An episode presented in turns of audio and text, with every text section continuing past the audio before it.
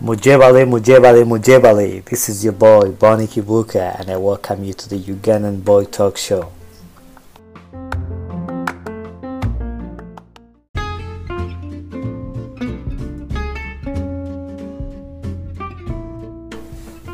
Welcome back to the Ugandan Boy Talk Show. Uh, I want to thank everyone that has showed us love on our last episode about my childhood. Um, I posted it on my social media, and I can't believe how much love I've received from people who have listened, shared, and just gave me the good feedback. Uh, it kept me going. To be honest, I didn't believe that episode is gonna boom like that. Um, I kept I checked on the stat, stats and it's been played all over the world. Um, people from Puerto Rico, people from France, people from Canada, people from the United States, Uganda, Kenya, uh, UAE, um, Qatar. Thank you very much. I want to thank everybody that is putting in time to just listen to my stories and yeah, it's overwhelming and I can't thank you enough. So may God bless you. In today's episode, um, I thought of talking about my journey from Uganda to the United States. It was a pretty crazy journey, but hope you enjoy this story and learn some of the things that happened through this journey. I got the dream um, to be a pilot and an airplane mechanic or to work with airplanes in aviation. And I got that when I was in my third year of high school after I had met with my uncle who works with Kenya Airways. And I kind of developed my dream on that and I wanted to know. Um, also, at that time, we only had like a few airplanes that would fly by our house and when we were little we would sing bye Museveni bye Museveni Museveni is the president of Uganda and when we were young we believed that he was only the president that is flying around with uh, airplanes. And that's a song we would sing all the time when we would see a plane flying. And as a young boy it wouldn't make sense to me to see a big plane in the sky. But when I get a tiny stone throw it up there up in air it just comes right back down. So i was pretty curious about that. How does a big plane go up there those are some of the questions i asked my uncle who worked with airplanes and i wanted to know and i told him i want to be a, a pilot i want to know how these planes go up there so in my third year of high school i developed the desire of aviation and i wanted to learn more about airplanes so I went through high school. Uh, God blessed me. I got good grades through my high school. And in my senior year of high school, before we graduated, they were asking each one of us what our dream was, what we want to do after high school. We're going around the class, everybody talking, and it came to me. I said, I want to be a pilot or an airplane mechanic. Everybody in the class laughed at me because that was a pretty crazy dream for somebody who has graduated high school who knows that Uganda doesn't even have their own airplanes. They just bought four bombardiers, I think, a year ago. And at that time, when I was graduating high school, we didn't have any airplanes. So people were like, Where are you going to work? What are you going to do? But that was something I wanted to do. I didn't have the answers to all those questions, but that's something that I wanted to do. Unfortunately, when I graduated high school, my dad didn't have enough money to keep both of us in school with my brother. My brother was in university, and both of us couldn't be in university because my dad didn't have enough money to have both of us in school. So I had to take a dead year, and that was 2013. So when I took the dead year, I tried to find something I could do. I talked to one of my uncles on my dad's side. Shout out to Dr. Samson Livingstone Sempasa. And he had a parking lot in Wakiso. Uh, so I asked him if I could get a job there. he was hesitant on hiring me because I was still young and the business had just hit a loss of three motorcycle, motorcycles that were robbed at the parking lot. So he didn't want to hire me at a young age because I didn't know what I was doing and he was insecure about what I would do. But he talked to my dad and he went ahead to hire me, and that was the beginning of everything. God blessed me, and within three months of the job, we multiplied the money that the business had ever made in the entire existence. I don't know how that happened, but we did. And to me, I say that's God's blessing. God blessed me. How can somebody who didn't have any experience let that happen? But that opened the door for my uncle to ask me what I wanted to do with my life. In one of the meetings we did every month, and after seeing something like that happens, like, what do you want to do with your life? Do you want to be working on the parking for the rest of your life? That's when I opened up to him about my dream to do aviation, and I wanted to fly. And when I was working with my mom in children ministry, I was teaching the kids about missionary stories, and I would tell them about these missionaries who would fly planes in these remote places to serve God and to help the needy people.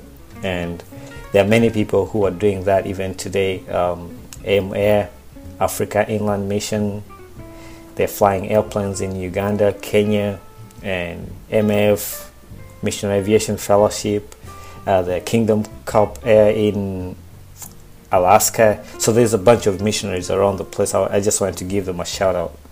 So when I read those stories, it's something that I, I really loved. Like I want to do that and serve. So it opened up an opportunity for me to talk to my uncle about what I wanted to do. And my uncle had been in the United States and he knew about the education in the United States. He, he asked me, Have you ever thought about going to the United States and study? I was like, My dad couldn't afford to take me to the universities in Uganda, which are pretty cheap, more cheaper than the, the schools in the United States. And the other thing was like, I never saw myself moving to the United States because that was a big dream that I've never dreamt of, and I didn't see myself. I didn't see that happening to me. Most times, it was usually easier for kids that are ministers' kids or government kids to be able to travel to the United States back and forth. It wasn't easy for just a random kid from Wakiso to just go to the States just like that. Most people who have come from Uganda to America know what I'm talking about, and it's not something easy that you just wake up and say, I'm to go to the United States. It takes a lot to go through the process. And that's what I went through. But God was on my side through the process of my visa and through everything. I got accepted at the school called Arizona Flight Academy in Florida. And I was set to go study there. Getting the plane ticket was hard because I had saved up some little money at the parking lot, and my plane ticket to the United States was about two thousand dollars, and I only had five hundred.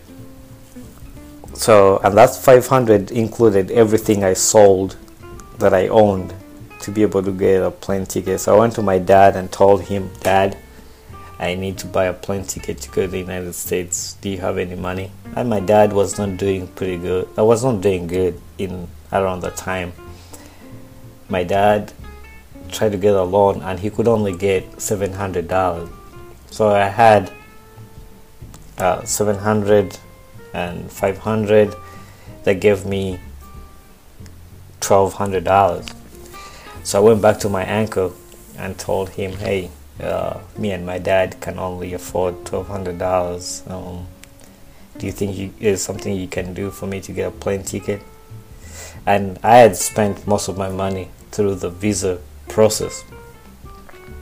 But my uncle was graceful enough to say, "I'll I'll see what I can do," and he helped me. Uh, my first that was my first plane from Uganda that brought me from Uganda Uh, we had a layover in Amsterdam and then to LAX, California. My uncle was telling me stories about airplanes. I'd never been in an airplane. Was like, I'm gonna stay awake to see whatever happens. So I tried to stay awake as much as possible to see what goes on in the airplane when it's flying. It was pretty fun. I saw a lot of people sleeping. I didn't sleep. I was just wide awake. Just everything was new to me and I was it was like you're taking a kid a young kid to the zoo or the amusement park. They're always like just looking around. There wasn't much to see in the plane when especially when people started sleeping and all the lights were shut off, but I was still wide awake. We got to Amsterdam and I was just seeing the big airport. I have never seen a big airport in my life. And there was uh, planes coming east, west, center, any everywhere. There was a lot of airplanes and my uncle was just telling me stories. And then we landed in LAX, California. When I heard the pilot say, Ladies and gentlemen, welcome to LAX, California, I just started pinching myself to see if I'm not dreaming. I was like, I'm here, we're here.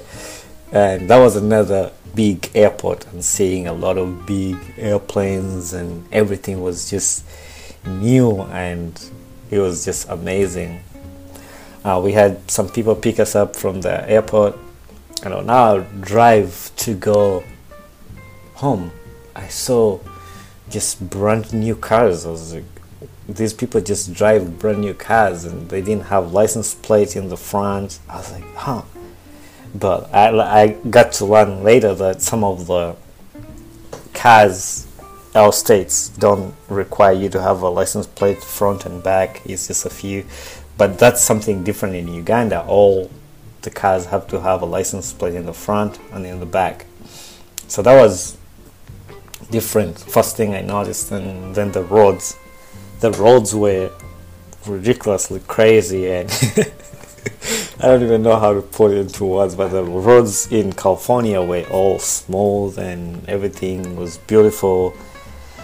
So we drove uh, home then we arrived in uh, one of my uncle's friend's house and we stayed there. And everything was a shock to me. Uh, first of all, everybody was just speaking English. I'm not used to speaking English all the time, and I had to adapt to that. Uh, living there, everybody had to have a car to go to different places. I didn't have a car, so I would just sit in the house the whole time. Once I had arrived in the States, I had to call my school that accepted me to be here. When I called them, they asked me about the visa, and that's when we learned that the embassy had issued me a wrong visa. People who know about visas, there's a difference between the M1 visa and F1 visa, depending on what school you're going to. The M1 visa is a vocational visa, and F1 is a college visa that you need to go to college. So I got the M1 visa, which they confused aviation in being a vocational program.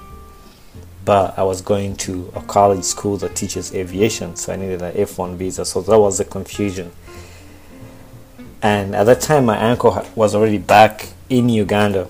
I didn't know what to do. I didn't know where to start from. I had never had a visa in my life. I had never been to America. I didn't know what to do.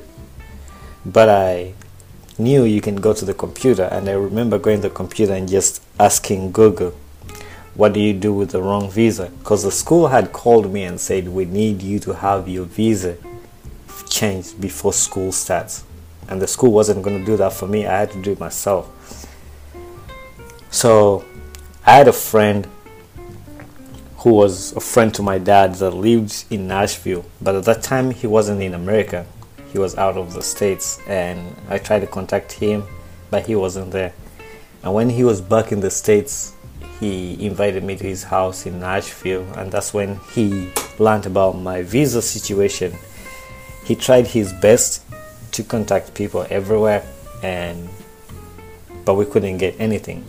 The school in Florida was ready to revoke my visa because to revoke yeah my uh, enrollment and then go back to Uganda or something. And that was pretty hard for me because I'd sold everything I had. I knew I was going to the States for education, but here was and my visa was getting revoked. We tried to transfer to different schools because somebody told us if you transfer to a school, the school will be able to fix it, and we did all that. We went to all the schools in Tennessee, Belmont, Middle Tennessee State University. Um, there was a community college we tried, and all the schools were like, "No, we can't mess with the visa." but that family was there for me throughout all that and shout out to benny and mary lou prophet for everything that they did at that time and then i went they helped me i went at, at the end of the the time when it was almost time to cancel my visa he called a friend from alabama and there was a guy in alabama that said hey there's a school here um, Christian school, but if Barney can get accepted here, you just just bring him down here. So the school in Florida had given me nine days to have everything sorted out. Either I transfer to another school or I figure out the visa issue. But I couldn't do get anything done. I remember going to the Homeland Security and telling them about my visa situation but Homeland Security couldn't get it. It's like, how do you get a wrong visa? How do you have a wrong visa? And I didn't know it myself. I don't know how I have a wrong visa. So they sent me back and forth three times because they were not understanding what I'm talking about. And I had a pretty strong accent by that time. So probably they, they thought this kid doesn't know what he's talking about. He doesn't know English. What I did was to email the school and tell them, can you draft me a letter that explains how I have a wrong visa? So that's the letter I took to Homeland Security and told them, read this letter. They read through it and then realized, oh, there was a mix of the kind of visa you got. So we see the problem. They told me to give them a month. Was it? Yeah, I think it was a month. Yeah to have my visa fixed but they wanted $300 i didn't have any money at the time. I didn't have anything. But i had a family in north carolina that helped me and donated that money so i can pay for to have my visa fixed. Now the school in florida had given me nine days to have everything sorted out and here homeland security has told me a month so the other option i only had was to just transfer to another school. The guy in Alabama told us to show up. We went to the school and I explained to them my story and my situation. The enrollment director was so nice to me. Shout out to uh, Randy and Dr. William for helping me through that situation. So, yeah, they helped me and then I got enrolled, and that was the ninth day was the last day that my visa was almost getting revoked by the school in Florida. So the ninth day they gave me the acceptance letter, it was due 4 p.m. that day, and we had the letter ready by like 3, and we just faxed that letter to Florida. And for the school in Florida had to release my I-20 to the Southeastern Bible College in Birmingham, Alabama. So I started school in Birmingham, Alabama it wasn't aviation, it was something totally different. I was doing Bible theology. In that time in Alabama, I was asking God, what am I doing in Bible college or what am I doing down here? But that one year I was in Alabama because I'd come to America to study airplanes, to fly airplanes, to fix airplanes. That's all I wanted. But that time just kept me humble and just think about all that I had been through to that point that God has a plan for everything that is happening in my life at that time. So I just had to sit in, accept what is going on, and just open my heart to God. And I knew that God wanted to use me for a bigger picture, a bigger uh, thing that what I was seeing in myself. I spent one year in Birmingham, Alabama. And after one year in the summer, a friend of mine that I had met in Nashville gave me a call. Shout out to John Hewlett and Miriam Hewlett. Gave me a call and told me about a school in Michigan that trains people to fly airplanes and fix airplanes. And that school is located in Ionia, Michigan. It's called the School of Missionary Aviation Technology. He connected me with the president at the school, and we talked. And the president said, "Yeah, we'll accept you to come here." And through that time, my visa was still under pending situation with the Homeland Security. Before I took on the next school, I told Homeland Security about my visa, and they said, "No, no problem. You can just go ahead and transfer to another school." I took a bus, a Greyhound bus from Birmingham, Alabama to Grand Rapids, Michigan. Those people who know that distance is long. It took me 29 hours on the bus. And I only had about 10 clothes and a jacket. And one of my friends asked me, Do you know where you're going? I was like, Yeah, I'm going to Michigan. I didn't even know Michigan was a state. He said, That's one of the coldest places in the United States. You might want a blanket and something. So he gave me a blanket. So I had a blanket and uh, a jacket. And here I sat on the bus, came to Michigan for 29 hours. I arrived in Detroit in the morning, and then the bus dropped me off in Grand Rapids. And the school had sent two guys to come pick me up. They picked me up. I'd never seen them, but I had a picture of them on my phone. When these guys were driving me home, they asked me if I had eaten anything. I was like, no, I've not. Like, well, there's a dinner at a friend's house. If you want, we can take you there. So we didn't go to the school instead, rather, we went to dinner because I was hungry. But that's how God had worked the, the plans to work out. Because if I had gone to the dinner, I wouldn't meet most of these people. So I went to that dinner and while at dinner, all these people there were graduating from the school that I'm trying to join too. And they were asking me, What is your experience about airplanes? What do you know about airplanes? I told them, I have never touched an airplane. The first airplane I had was the one that brought me from Uganda to the United States. So asked me my expectations. I didn't have any expectation in my head. They asked me, "So where are you gonna s- sleep?" Everybody was asking me different questions at the time, and I don't have these answers for them at the, the time. They asked me, "Where are you gonna sleep?" I didn't know. The only thing I knew was I found a school and I was gonna go study. I had three hundred dollars that I had saved that summer, and two hundred dollars went to my bus ticket that brought me to Grand Rapids. So in my pocket, I had a hundred dollars. They asked me, "There's a guy that has a house, but you have to pay hundred and seventy-five dollars to live in his house." I was like, "I don't have hundred and seventy-five. I only have hundred dollars between me and death right now." It's like talk to him. He might give you a grace period or sometime something like that as you figure out your money. I called the guy and was like, "Yeah, I will take you in. Just make sure after one month you pay me my money. So i didn't have to pay ahead of time i just paid the month that i live there.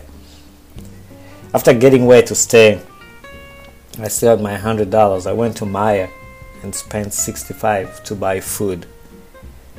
And then i only had 35 dollars left in my pocket. I couldn't get a job i couldn't do anything and that's all i had in my life but when I lived at a house, one of my friends in Michigan saw that I I changed my location, like oh Bonny moved to Michigan, and he was somewhere, and he talked about me. Oh, I met this kid from Uganda, and he wants to do aviation. So one of the people in that area asked, "Does that guy need anything?" And, and just like that, somebody came to my house and was like, "Hey, can I help you with anything?" I didn't even know what to ask because I didn't have anything. The only thing I had was my $35 left for the whole time I was going to be in school. But this person helped me to buy me groceries every week when I lived at how, and that's how God started providing for me. And while I was at the school, I also found out that my sponsor lost his job and he couldn't support me it seemed like everything was just going wrong at that time. In just two weeks, I get a mail from Homeland Security that said, we have revoked your visa and we are requesting you to leave the country as soon as possible. That was so devastating to me because all the time I was praying to God to open the door. But here, I've got in school just two weeks, starting to see airplanes, starting to work on airplanes. And I get this letter that I need to leave the country as soon as possible. I didn't have any money to buy a plane ticket to take me back to Uganda. But God used somebody who was a friend and offered to buy me the plane ticket to go back to Uganda. I was going to Uganda, I didn't know if I'm going to come back. The school wrote me a letter that only gives me 10 days to leave school or to be absent. I didn't know what's going to happen when I go back to Uganda. I didn't know if I was going to be able to come back. But God helped me. I went to Uganda. I bought a round trip with the hope of coming back to the United States. I'm to end this right here and I'm to definitely have an episode 2 of this story and what happened after I went back to Uganda. Thank you for tuning in and listening. Be on the lookout for episode 2 on the continuation of my coming to America. Thank you very much. May God bless you.